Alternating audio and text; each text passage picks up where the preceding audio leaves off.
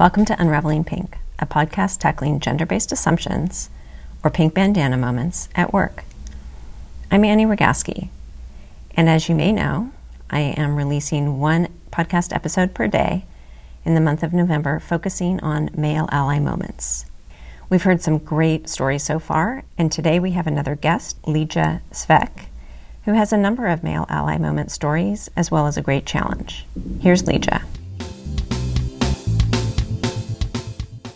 Well, today I'm here with Leedjia Svec. She is here to share her male ally moment. Welcome, Leedjia. Thank you so much. I'm very excited to be here. It's great to have you. Is there anything you'd like to tell us about yourself? I am a scientist and a part engineer. I work all sorts of different environments and I really I really love what I do.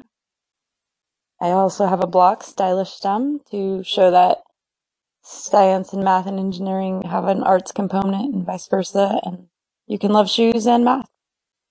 I i also advocate for diversity on my blog because i think it's very important and uh, necessary to show the stories of everyone who's engaged in stem and the arts and that combination.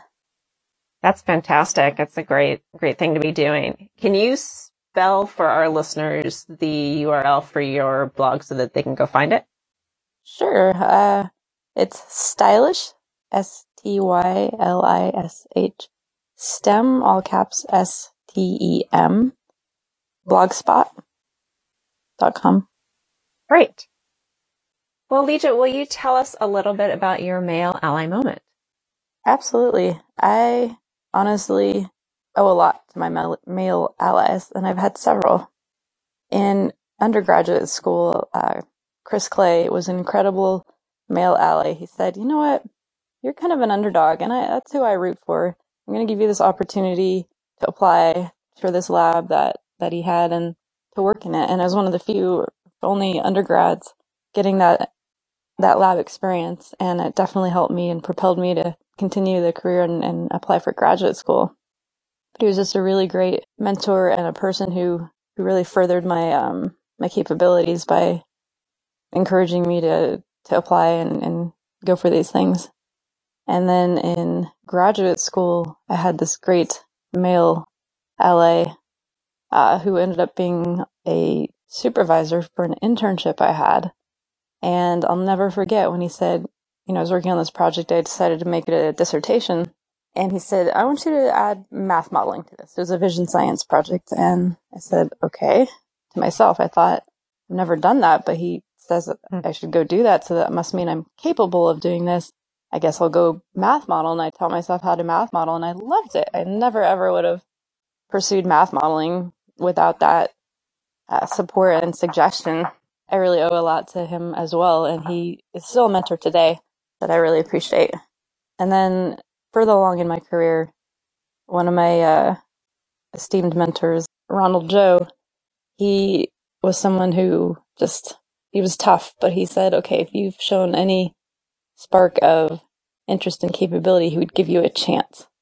And, and when I did that, he said, you're going to go to this meeting. You know about this meeting. You're going to it. And then he ended up being a great mentor and really helping me, um, polish some of my skills. So I owe a lot to my, my male allies. I definitely think I would be remiss if I didn't mention my dad, who is an engineer and, and brought home posters of his work at Lockheed of space and just mm-hmm. really encouraged me to literally explore the unknown. So I think that's why I'm a scientist today. How fantastic. Those are great stories. I love the fact that they just sort of, all of them seem to sort of just imply that you were perfectly capable of whatever it was you were thinking of or they were thinking of. That there's that implicit confidence that you can handle whatever it is that you're taking on, which is really cool. Yeah. On the flip side, I have had guys in my career, professionals, tell me, oh, you know, you can't do math as well because you have less testosterone, which I find relatively ridiculous and hard to believe. Now, I understand, for example, there are studies that show for spatial reasoning, you know, girls don't necessarily grow up playing with engines, uh, where mm-hmm. guys did. I don't know about the new cars nowadays, but back in the day.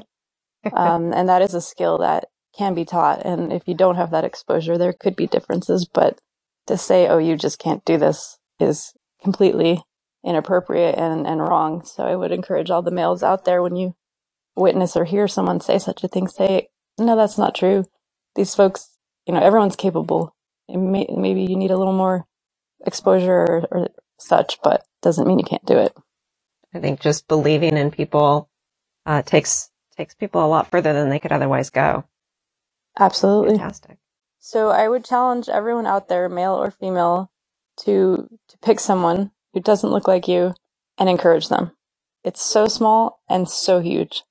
And for those guys especially, you are part of this solution and we need you and definitely, you know, think have I technically complimented a woman today? That would be huge. Or technically shared a compliment to another guy about a woman's work. That would go such a long way, I think, in, in evening out our uh, capabilities and our perceptions. Fantastic. Those are great challenges. I hope our listeners take you up on that. And um, thank you so much for joining me today. Thank you. Really appreciate it. I hope you enjoyed Leedjia's stories and that you'll join her in the challenge that she issued. It's a great one and can make a huge difference. If you have a male ally moment that you would like to share, please message me at Unraveling Pink on Twitter or send me a note on unravelingpink.com slash contact. Together, we can unravel the pink bandana.